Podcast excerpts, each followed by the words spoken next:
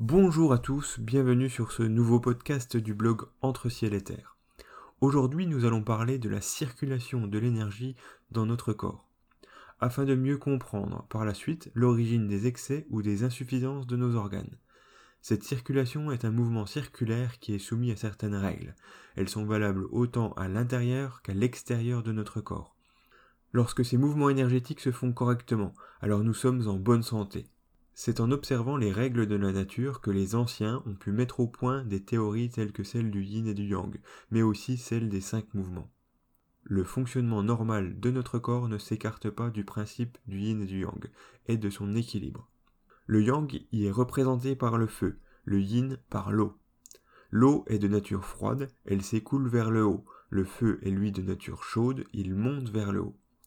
Lorsque le feu est trop fort, alors il va consumer l'eau. Si l'eau est présente en quantité trop importante, elle va éteindre le feu. Le feu et l'eau forment une unité dans notre corps afin de maintenir ses fonctions normales. Parce qu'il y a le feu, notre température s'approche des 37 degrés, pour ne pas avoir trop froid. Parce qu'il y a l'eau, notre température peut être maintenue pour ne pas monter trop haut. Qui représente l'eau et le feu dans notre corps? Le cœur représente le feu. Il a le même rôle que le soleil dans notre corps. Le soleil permet par son rayonnement de réchauffer tout ce qui se trouve sur Terre. Grâce à lui, la nature est florissante. Sans lui, tout ne serait que sombre et sans vie. Lorsque le cœur ne fonctionne plus, alors la circulation du sang s'arrête, le corps se refroidit et la vie s'éteint. Dans le corps, l'eau est représentée par les reins. Si toutes les choses sur cette terre ont besoin du soleil, elles ont aussi besoin de la pluie pour les nourrir et les humidifier. Le cœur est comme le soleil il va réchauffer le corps. Les reins sont comme la pluie, ils vont l'humidifier. Dans le corps, le cœur est en haut, les reins sont en bas. En temps normal, on a tendance à voir monter le feu et descendre l'eau. Eh bien, dans notre corps, c'est le contraire. Le feu va descendre et l'eau va monter. Il n'y a qu'à regarder autour de nous. Lorsque les rayons du soleil arrivent sur Terre, ils vont pouvoir réchauffer l'eau qui s'y trouve, pour petit à petit la condenser et la faire monter et ainsi former les nuages. C'est pour cela qu'on dit dans le Huangdi Jing que l'énergie de la terre monte pour former les nuages et que l'énergie du ciel descend avec la pluie. La pluie vient de l'énergie de la terre, les nuages viennent de l'énergie du ciel. Parce que ce que l'on observe dans la nature peut s'observer aussi en nous. Le feu du cœur va descendre pour réchauffer l'eau des reins, qui va ensuite monter pour contrôler le feu du cœur. Entre ces deux éléments qui sont le feu et l'eau se trouve la terre, qui est représentée par la rate. La terre va servir de support aux quatre mouvements que sont le feu, l'eau, le bois et le métal. Sans elle, rien ne peut exister. Afin que les échanges entre le feu, la terre et l'eau se fassent correctement, nous allons voir qu'il existe des mouvements de montée et de descente de l'énergie.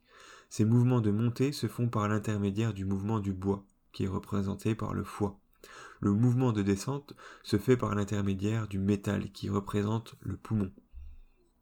Lorsque nous observons le Soleil, nous pouvons voir que le matin, il va effectuer un mouvement ascendant pour arriver à son zénith, puis ensuite un mouvement de descente. Toutes les choses sur Terre sont soumises à ces mouvements de montée et de descente de l'énergie. L'énergie ne peut pas continuellement monter, elle ne peut pas non plus éternellement descendre. Si c'est le cas, alors la vie s'arrête. Lorsqu'à la terre et l'eau on ajoute la chaleur du feu, alors toutes les conditions sont réunies pour donner naissance à la végétation et à l'élément bois qui est représenté par le foie. Le foie est en relation avec le printemps. C'est à ce moment que les jours commencent à grandir et que la température commence à augmenter. Tout cela se fait grâce à l'augmentation de l'énergie yang et du mouvement ascendant du bois qui en découle, mais c'est aussi grâce au yin, à l'eau que la végétation va pouvoir devenir luxuriante et se développer durant l'été. L'énergie du foie va monter jusqu'au cœur. C'est ensuite avec le déclin de l'énergie yang que l'énergie va commencer à, se rassembler grâce au poumon et son mouvement de descente du métal qui correspond à l'automne. À ce moment, l'énergie du cœur va pouvoir redescendre et se stocker. Là encore, durant l'automne, nous pouvons facilement observer que les jours vont commencer à diminuer, les températures à baisser, après avoir donné ses fruits, les arbres vont perdre leurs feuilles. C'est tout simplement grâce au mouvement de l'énergie du métal que la sève va descendre dans les racines pour se stocker durant l'hiver. et ainsi pouvoir remonter sous l'action de l'énergie du bois au printemps suivant. Chez l'homme, c'est exactement la même chose. Même si nous ne perdons pas nos feuilles, sans ces mouvements, la vie nous serait impossible. Ces mouvements seront principalement perturbés par notre alimentation, les énergies climatiques, les énergies émotionnelles, ainsi que le surmenage. Par l'intermédiaire de tous les outils qu'elle dispose, la médecine chinoise va nous permettre de maintenir un certain équilibre afin que ce mouvement circulaire de l'énergie se fasse correctement, dans l'objectif de nous maintenir en bonne santé. Nous arrivons maintenant à la fin de ce podcast. Si vous l'avez aimé, n'hésitez pas à le partager. Merci et à bientôt.